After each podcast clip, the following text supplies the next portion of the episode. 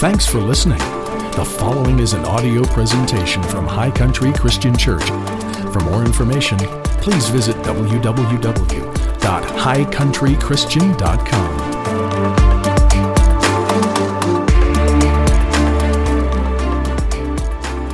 I want to talk to you for just a few minutes today out of two different scripture openings. The first one comes from the book of Matthew, chapter 5, and the second one comes from 2 Kings, chapter 2.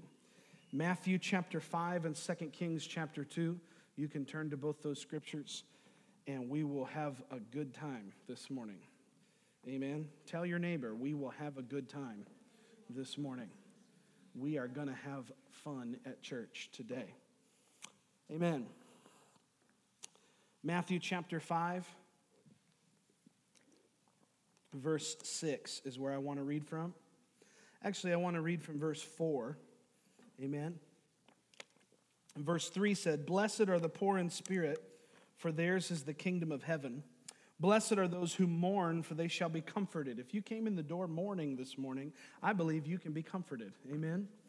If you came in the door with sadness today, I believe God wants to lift you out of the sadness you find yourself in. Amen. Blessed are the meek, verse 5, for they shall inherit the earth. That actually, the word earth there is a little Greek word for land. Blessed are the meek, for they shall inherit land. Amen. That ought to make you want to be meek. Amen. Okay, a couple of you followed me there. Let's try that again, uh, maybe on this side. Uh, Blessed are the meek, for they shall inherit land. That ought to make you want to be meek because you get to have some land with that. That's pretty awesome. Amen. Real estate's a great investment because they're not making any more of it. Amen. Okay. Okay. Verse 6 Blessed are those, this is where we want to get to this morning. Blessed are those who hunger and thirst for righteousness, for they shall be filled. Blessed are they who hunger and thirst for righteousness, for they shall be filled. I want to talk to you this morning for just a couple moments, just a couple minutes, about hungering for more of God. I want to talk to you about stirring up and encouraging and strengthening within yourself your own hunger for God. Nobody is going to make you hungry for God other than you. Amen. Nobody is going to stoke the fire of God in your heart for you. Amen. We have a responsibility in our relationship with God that we be the ones to gauge and strengthen and stir up our own hunger. Nobody can make me hungry for God. Nobody can make you hungry for God. Somehow we got to find whatever it takes to get ourselves stirred up with hunger for the Lord. Can you say amen to that? Amen. Blessed are they who hunger and thirst for righteousness, so because they shall be filled. Now, there's a couple things in here that are uh, promises. Yeah, put it up there on the screen. Thank you, guys. There's a couple promises in these verses. If you're looking on the screen, you can follow along there. Blessed are those who hunger and thirst for righteousness, for they shall be filled. There's two specific promises in that verse. The first one is that if you hunger and thirst for God, you're blessed. Let's try that again. If you hunger and thirst for God, you're blessed. There is a promise of the blessing of God that is attached to hungering and thirsting for God and for the things of God, for His Spirit, for His life, for His joy. The hungrier you get for the person of Jesus and the work of the Holy Spirit in your life, the more blessed you become. Amen. You know, I, I, like to, I like to study the lives of people that have accomplished more than me. Anybody else like to do that? I, I, one of my favorite people to read after is a man named John C. Ma- Dr. John C. Maxwell. He's a leadership author and a, he's a former pastor. He's a great man. And, and he says something that I so appreciate. He said, Success leaves clues. Success leaves clues. That means anytime you see somebody who's done something you haven't done or is farther along in life than you are, look at their life and you'll find some clues about how they got there. Right? You follow me so far? Success leaves clues. So, what I like to do is find people who are more hungry for God than I am and study their life and figure out how do they get there. I like to read about guys like Smith Wigglesworth and John G. Lake and William Branham and A.A. Allen and F.F. Bosworth and R.W. Schambach. All these guys back in the 50s, apparently none of them had first names, they just had letters. Amen. F.F. Bosworth wrote a book called Christ the Healer. A.A. Allen had the biggest tent in the whole of the United States in the 40s and 50s in the revivals. They saw more people get healed under those tents in a short window of time than anybody in the body of Christ had seen. It was amazing. I like to read after guys like that, women like that, like Kathryn Kuhlman, Maria Woodworth Etter. Uh, there's, the list just goes on and on and on. I want to study their lives. Why? Because success leaves clues. Smith Wigglesworth said, I never pray for more than 15 minutes at a time, but I never go more than 15 minutes without praying. Wow, what a lifestyle. What a way to live. Oh my goodness. You think, oh, Pastor, that's so excessive. You go more than 15 minutes without praying? Oh, that's so excessive. Yeah. You know how many people Smith Wigglesworth raised from the dead? More than Jesus. heretic. No, I'm being serious.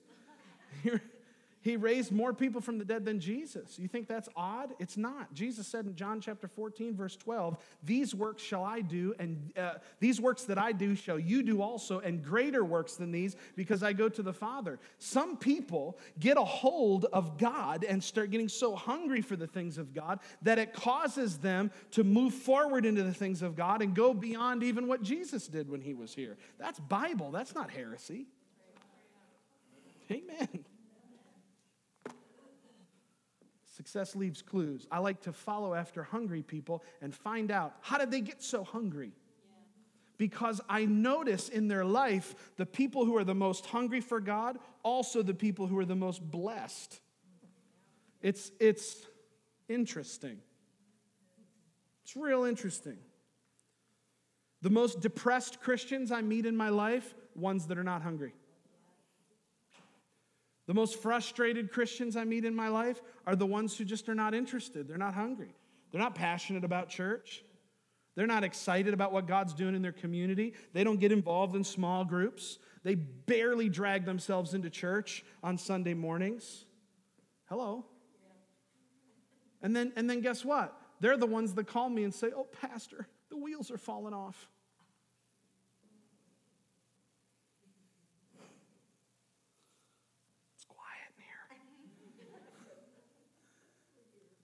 Amen, Willie. I love you. She said, We're here.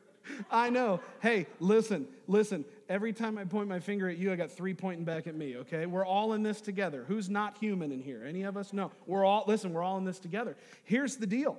When I look at the when I look at my own life and I study the lives of men and women that have gone before me, the blessing follows the hunger. You can't you know, you can't detach those two things. The hungrier we get for the things of God, the more blessed we're supposed to become as a result. That's promise number one. Number two promise from that verse, if you put it back, oh, it's already on the screen. Blessed are they that hunger and thirst for, after righteousness, for they shall be filled. This is promise number two. The first promise is that you're going to be blessed when you hunger and thirst. The second promise is when you get hungry for God, guess what He does? He fills you. Right? Like, duh. Blessed are they that hunger and thirst because they get filled. How many of you would say, if you were being real honest, Lord, I want more of you in my life? Lord, I would love to have more of you in my life. I want to be filled up with your goodness. I want to be filled up with your life and with your love. I want more of you, Jesus. Amen. Guess what? If you maintain that attitude, you'll get it. Amen.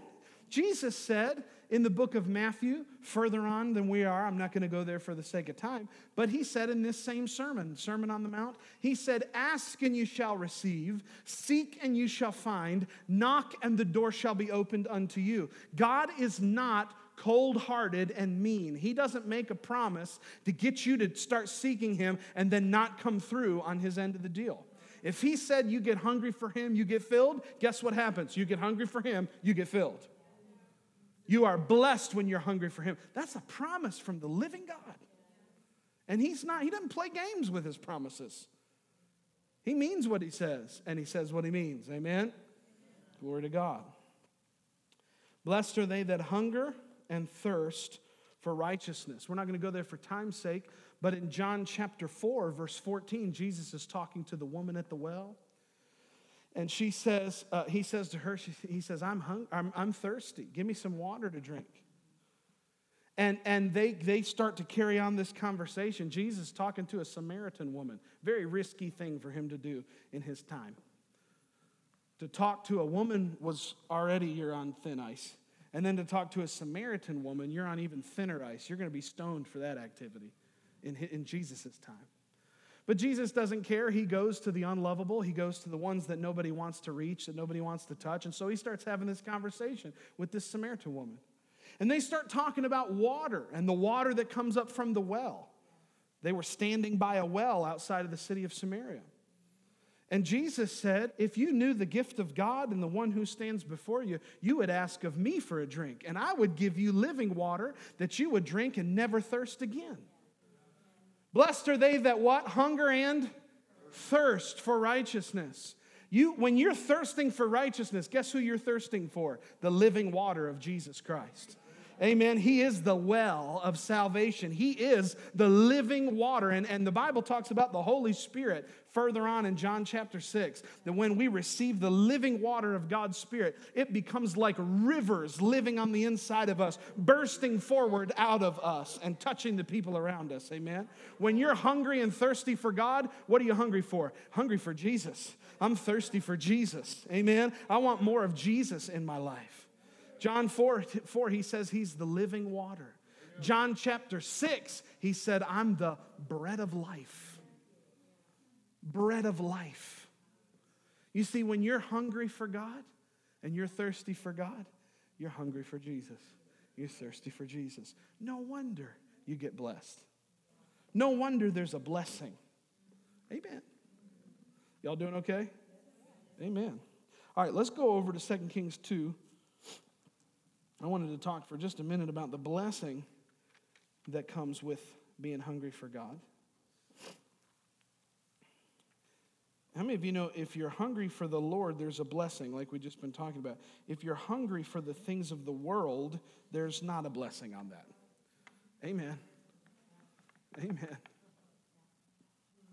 The Bible tells us over and over and over again, the Bible makes all these distinctions between the things of the God, the things of the kingdom, the things of the Spirit, and the things of the world. Amen. Y'all familiar with the scripture, right?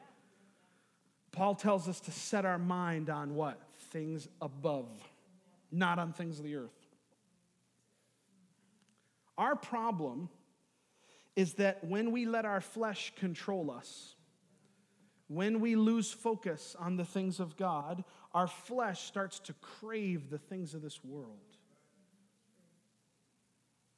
David, King David, who wrote the book of Psalms, or most of the book of Psalms, had such a powerful and profound revelation.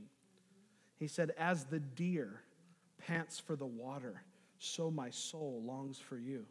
This is a guy who didn't have a relationship with Jesus. This is a guy who was in the Old Testament.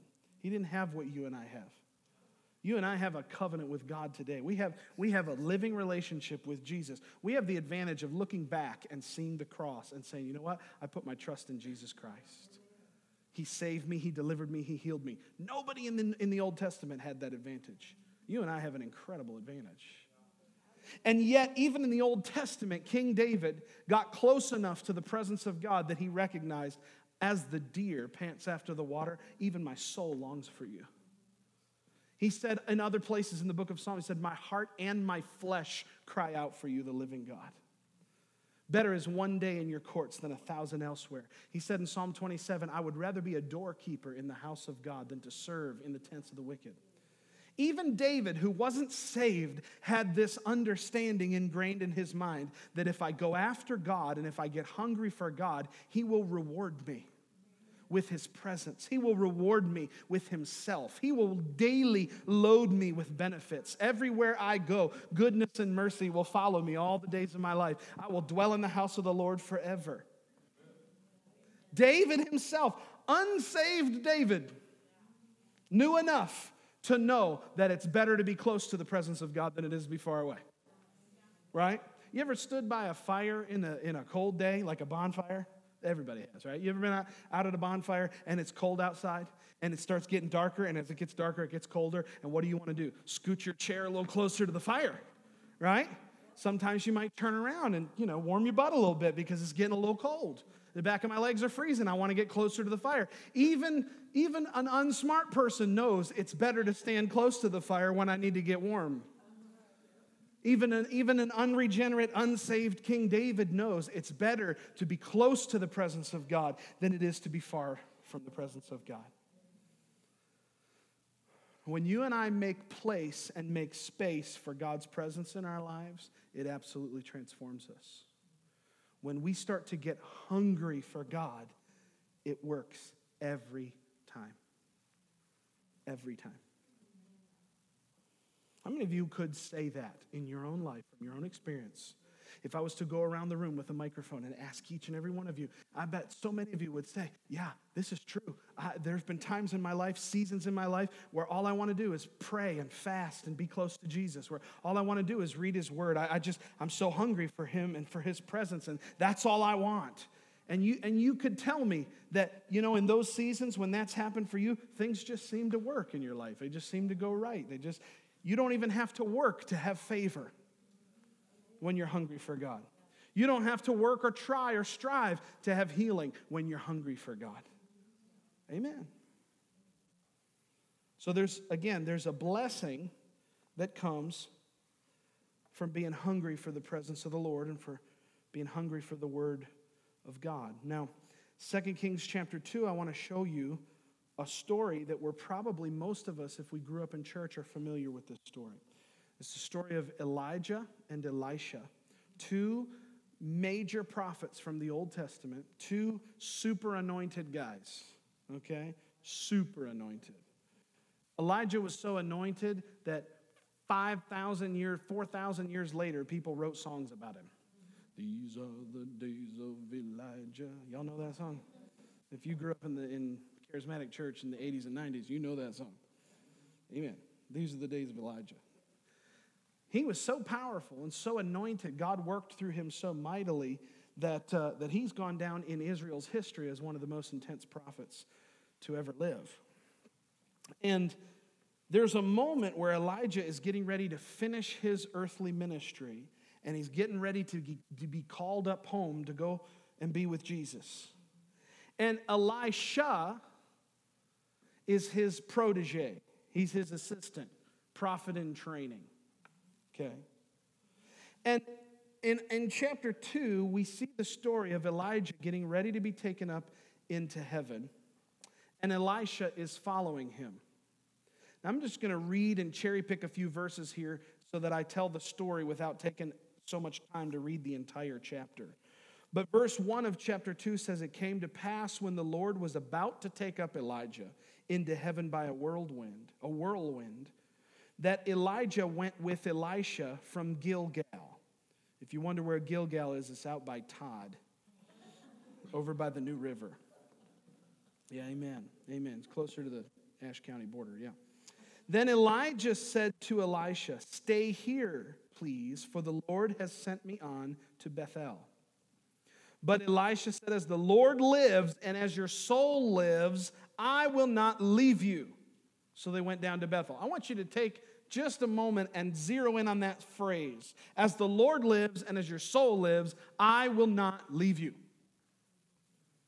What does that sound like? Hunger. Hunger. Determination. Elisha, the young prophet in training, recognizes Elijah. At this point, they've been spending some time together. Elisha has seen Elijah do some pretty cool stuff. And he said, You know what? I'm not the sharpest tool in the shed, but I'm smart enough to know that I'm going to stay close to you because you're the man of God that's anointed. And so I'm hungry for God, so I'm going to hang out with you. And I don't care what it costs me. As the Lord lives and as your soul lives, I will not leave you.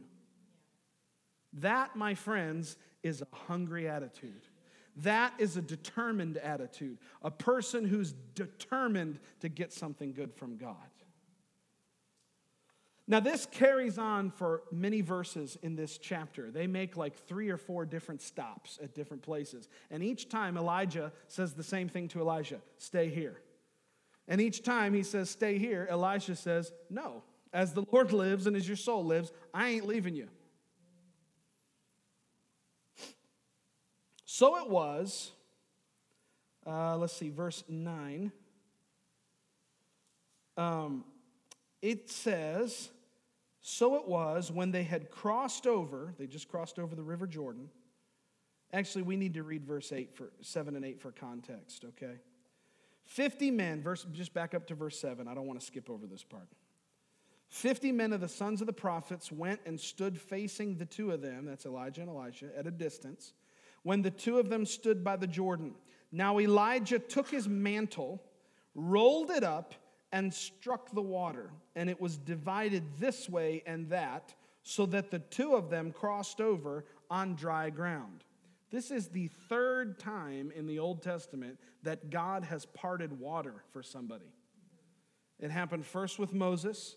It happened secondly with the children of Israel when they crossed this same river into the promised land. Now it's happening again with Elijah. What does that tell me? That tells me that when I'm walking with God, nothing that stands in my way has a chance of persevering and prevailing if God would part the Jordan River for Elijah, he'll deal with your court case. Okay? If God will part the Jordan River and the Red Sea for doggone Moses and the children of Israel, he'll deal with your marriage issues. He'll deal with your family. He'll deal with the work issue. If there's a mountain in front of you, Jesus told us to speak to the mountain. Elijah wasn't intimidated by the Jordan River, and he also wasn't going to get his shoes wet. So he said, Give me this mantle and smack the water, and the water had to move, not Elijah. Elijah. If God will part the sea for an Old Testament believer, what will he do for you? Glory to God. Amen. I'm over here preaching myself into a happy place. Y'all don't understand. Today is a great day. I'm going to relax after this service is over, knowing that I preached to my own satisfaction. Glory to God. Hallelujah. Come on, if God apart the water for an Old Testament person who doesn't have Jesus, what could he possibly do with you who has the Spirit of God living in the inside of you right now? You have a new nature, you have a new name, you have a new identity, you're in the family of God. You're so much farther along than David and Jonah and Elijah and Elisha and Solomon and Abraham and everybody. If God would do it for them, what will He do for you? You don't even have to get your shoes wet, Elijah. Just hit the water, bro. Just hit the water. Context. Amen. Keep going. Now Elijah took his mantle, rolled it up, and struck the water, and it was divided this way and that, so that the two of them crossed over on dry ground. So it was when they had crossed over, Elijah said to Elisha, Ask. This is so important. Ask, what may I do for you? before I am taken away from you. Now, this Elisha guy is pretty smart. He's sharp. He's been following this man of God all over the place. And it's cost him something. It's cost him some time. It's cost him some effort. I'll bet Elisha didn't feel like walking to four different cities that day. I'll bet when he was going through his day planner that morning, he was like, "Oh, what should we do today? Oh, let's aim let's walk around aimlessly to three different cities and do nothing except walk." Sounds like a great day. Let's run a pointless marathon. Amen. I'll bet Elisha wasn't super excited about all the travel. They didn't have Uber, right? They had to walk.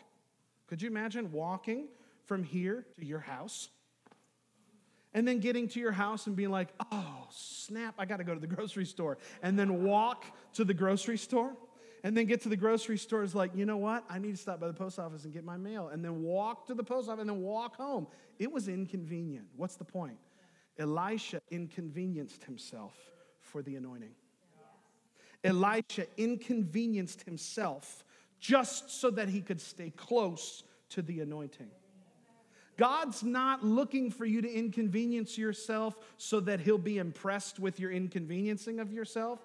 God is interested in you inconveniencing yourself for the sake of His anointing. There has to come a moment in our lives, my friends, when the kingdom of God and the things of the kingdom of God become more precious to us than all the other stuff that I got going on in my life. Woo! I'm telling you, it's true. I'm telling you, it's true. And the, the closer you get to Jesus, the less of a taste you have for the things of the world. Glory to God. Y'all, I'm going to tell you something. I fasted and prayed last week for hope and healing. I don't know what the heck's happened to me. But I don't. I don't know what's happened to me. I'm just, I don't care about the television as much. I don't really care about all the activities. I, there's a part of me that just wants to crawl up under my bed and just stay there face down in the presence of the Lord for days at a time. Why? Because when I get there, I'm meeting with Him, and the things of the kingdom are becoming more and more important to me than the things of this world. That's what hunger will do for you. Let's keep reading. Y'all doing okay? I'm going to wrap up in just a couple minutes, okay? Elijah says, what shall I do? Ask, What shall I do for you?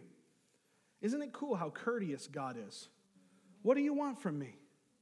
Like, not in a rude way. What can I do for you? I'm here to serve you. Isn't that interesting? Elisha was so nice. Ask, What may I do for you before I'm taken away? Now, here's bold Elisha. Are you ready? Please let a double portion of your spirit be upon me. Wow. How many of you know God likes bold prayers? God likes bold requests. Jesus said, You have not because you ask not. So many times we're scratching our heads going, why can't, I can't, why can't I have a better this? Why can't my life be better? I look around and I compare myself to people and I go, why isn't my life farther along like it is in this person? Why isn't my ministry bigger like it is for this person? You have not because you ask not. Sometimes we just don't ask big enough things of God. Sometimes we just don't get bold in our prayers. Elisha looks at Elijah and says, You know what I want? I'll tell you exactly what I want. Twice the anointing that you have. Give me double what you have. What's Elijah's response? What's Elijah's response in the next verse, verse 10? He said, You have asked what? A hard thing. Well, that's kind of a passive way to say it. You've asked more than a hard thing, you've asked an impossible thing. How many of you know Elijah couldn't give twice what he had?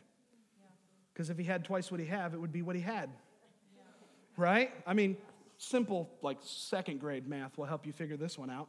Hey, can you give me twice what you, hey, how much, how much money you got? I got a thousand bucks. Can I have 2,000? Uh, no, because I don't have 2,000 to give you right now, right? How many of you know God can work with anything? He can work with whatever you got. The point is, you got to get him involved. Elijah looks at Elisha and says, You've asked a hard thing.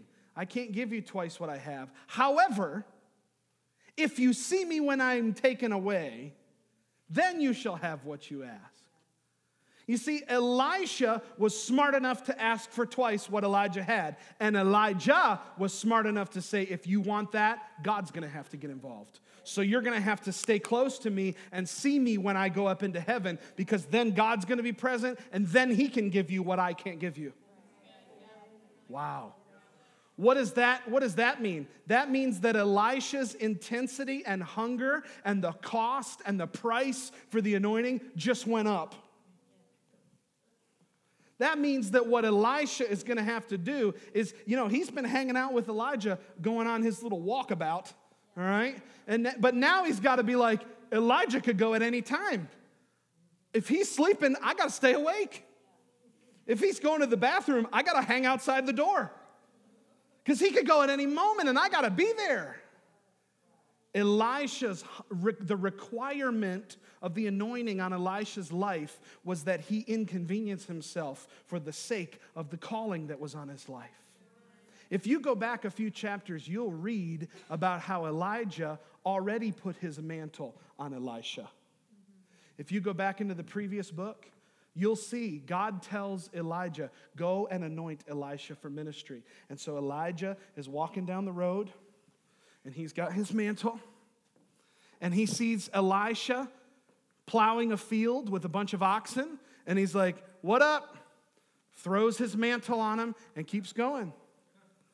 Elisha already had Elijah's mantle cast on him. They already know he's called to ministry. But God wanted him to be tested to see how much would he endure. How close would he stay to the anointing? You know, some people get called by God and they never do anything with their calling. There's, uh, for every one Elisha that gets anointed, there's a hundred other Elishas out there that got called and never did anything with it. But Elisha's smart enough to know, I got to stay near this man of God. Are y'all doing okay? Am I losing you this morning or are you still with me? Okay, all right, good. I just want to make sure. It was an honest question. Please let a double portion of your spirit come upon me. You've asked a hard thing. Nevertheless, if you see me when I go and am taken from you, it shall be so for you. But if you do not, it shall not be so. Then it happened as they what? Continued on. Man, if I had to title a message, it would be Continue On. If I had to title the message, it would be Continue On. Oh, you've come this far with God. You've come this far to this place with the Lord. There's so much more that He wants to show you. Will you stay conve- inconvenienced? Will you stay hungry? Will you count the cost? Will you say it doesn't matter? You know what? I don't want to binge watch that stupid drama. I don't want to binge watch that show. I don't want to go here. I don't want to go there. I don't want to yield myself to this or to that. I just want to yield myself to God. Will you continue on? Let's keep reading. Then it has happened as they continued on and talked that suddenly a chariot of fire appeared.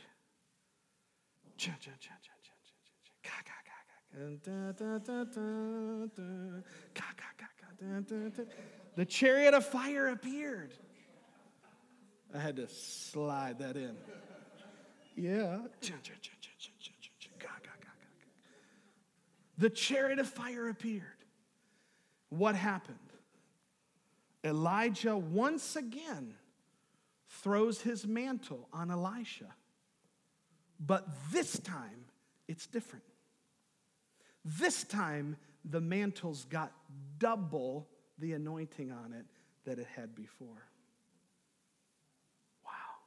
You see what happens when you get hungry enough that God gets involved?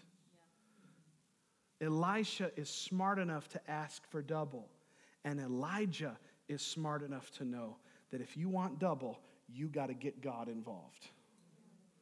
What, listen, the anointing that was on your life up to this point, it's not going to cut it for tomorrow.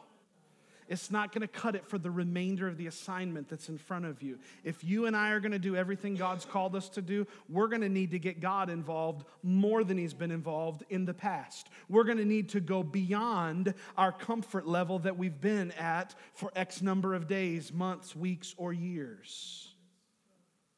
It's time to come up higher. Amen? Amen. Come on, it's time to come up higher.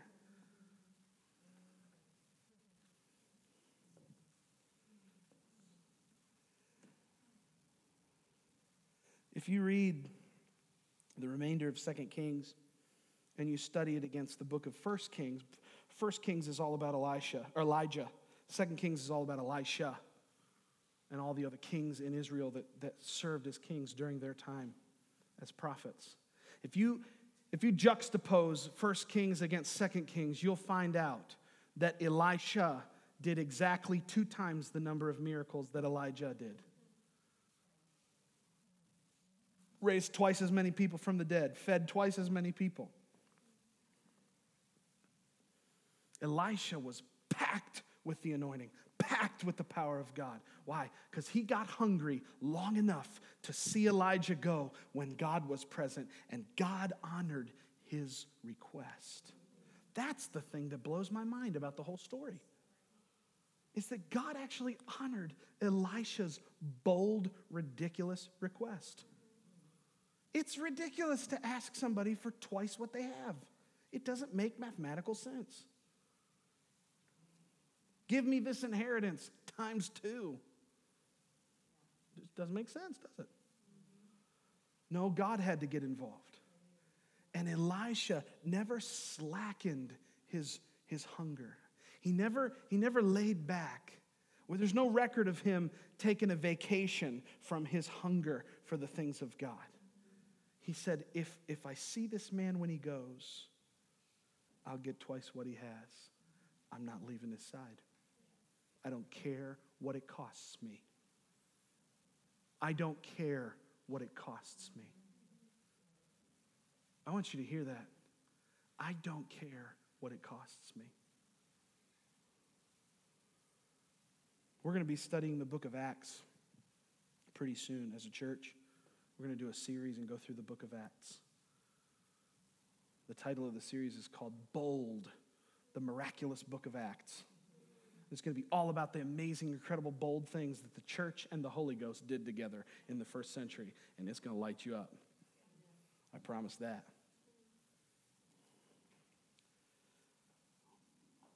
What I hope and pray that we will do is when we're studying the book of Acts, recognize that we would recognize that the early church did not care what it cost them.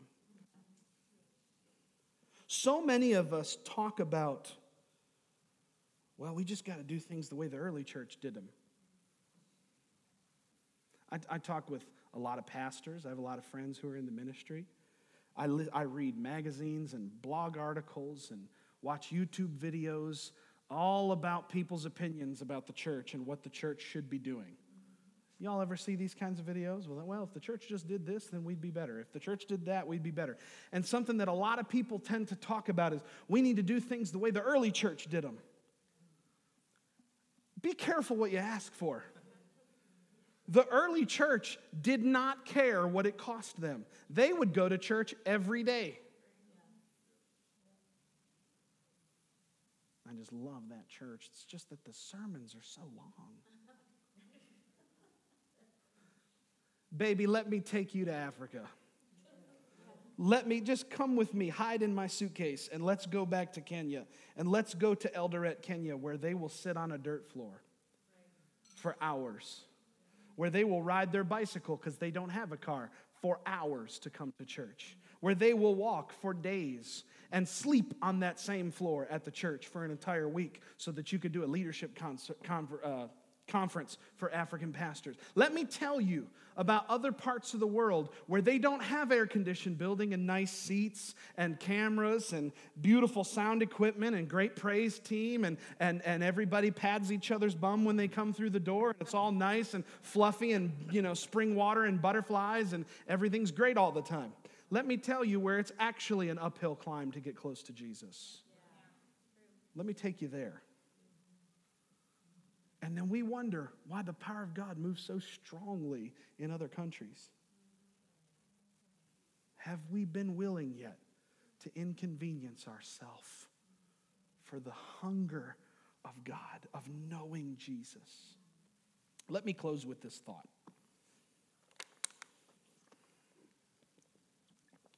I had to take a drink first. Let me close with this thought.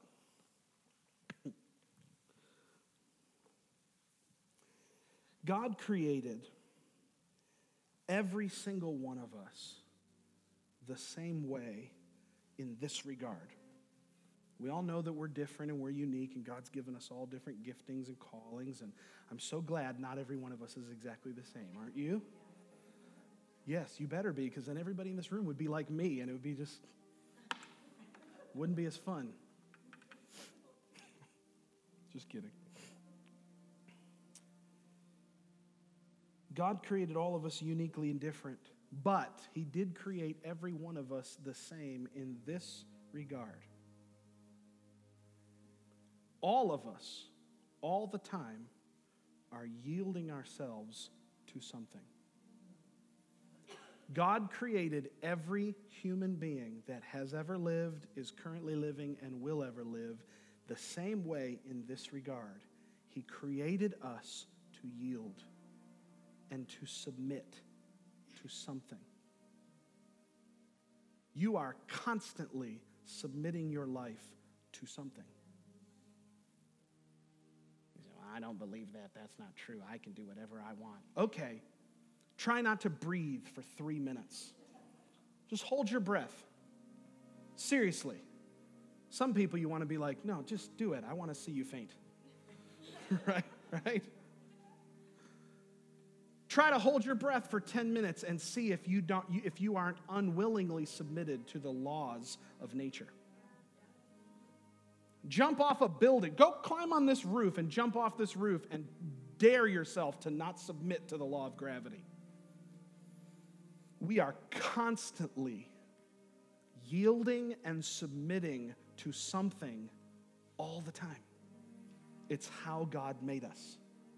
He designed you to be submitted to something. So the question then becomes if I'm created by God to be yielding and in submission to something all the time, what am I yielding and submitting myself to? If He designed me to be submitted to His presence, what am I submitting myself to apart from His presence? If He designed me to crave Him, what is it that I'm craving apart from Him?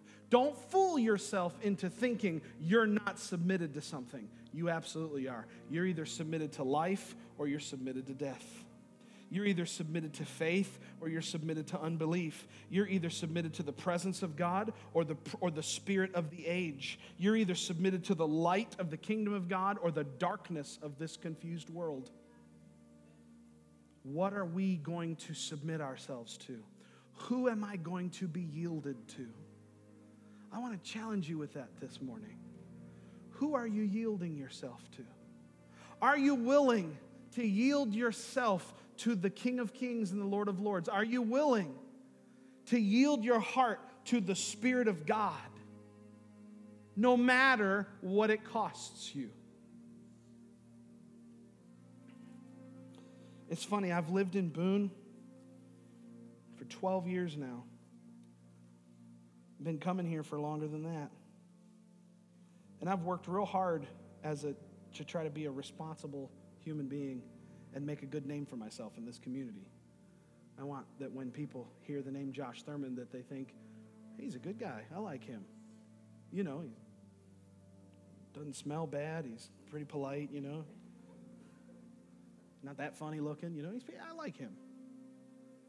I've worked real hard to try to be a man of my word and have character. But I'm going to tell you what, guys, I'm coming to the place where I just don't care what anybody thinks of me anymore. And I just don't care what it costs me anymore. I want to I want to yield my heart to the King of Kings and the Lord of Lords all day every day. I want to give myself to him more entirely and more completely than I ever have before.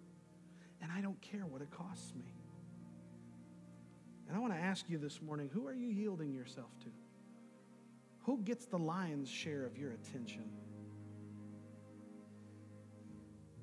Is it the nameless, faceless screen that you carry around all the time? Is it the TV that you look at that never looks back at you? That doesn't love you?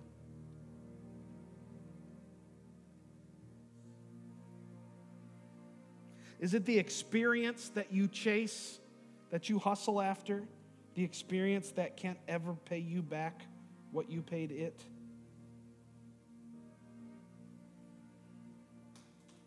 Is it the place that you find refuge, that you find safety outside of the things of God? You see, we run to the world for so many things, guys. We run to the world for so many things. And God's just like, hey, would you just run to me instead? Could you just, could you just break away from Instagram long enough to hear my voice?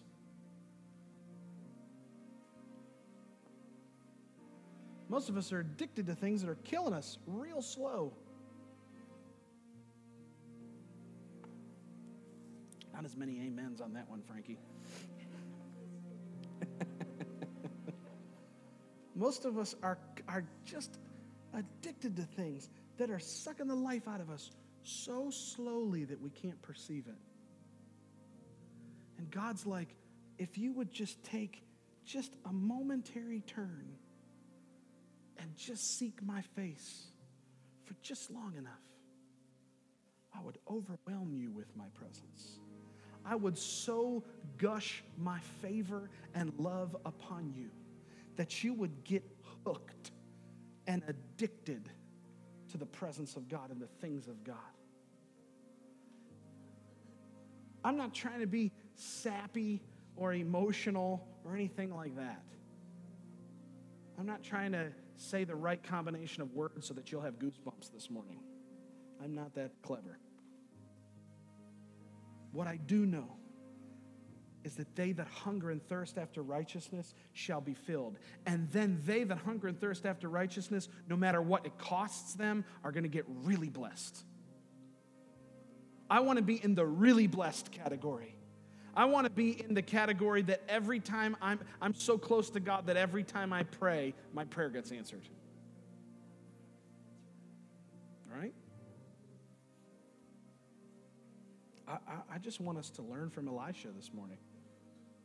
Just learn from the guy who said, I don't care what it costs me. It, as the Lord lives and as your soul lives, I will not leave you. I mean, what if you what if you prayed that kind of prayer? You that are watching me online this morning, what if you prayed that kind of prayer where you're sitting? Lord, I don't care what it costs me. As, you live, as you live and as, as your soul lives and as the Lord lives, I will not back off of the things of God. I will not yield myself to the enemy any longer.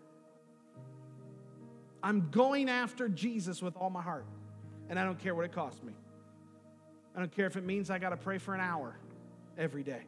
I don't care if it means I got to pray for two hours every day while standing on my head.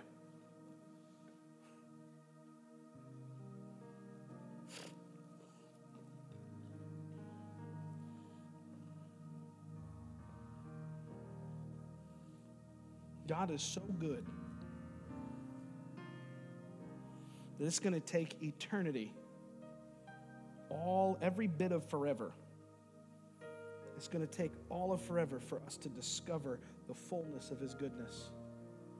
And yet, He gives us access to that now.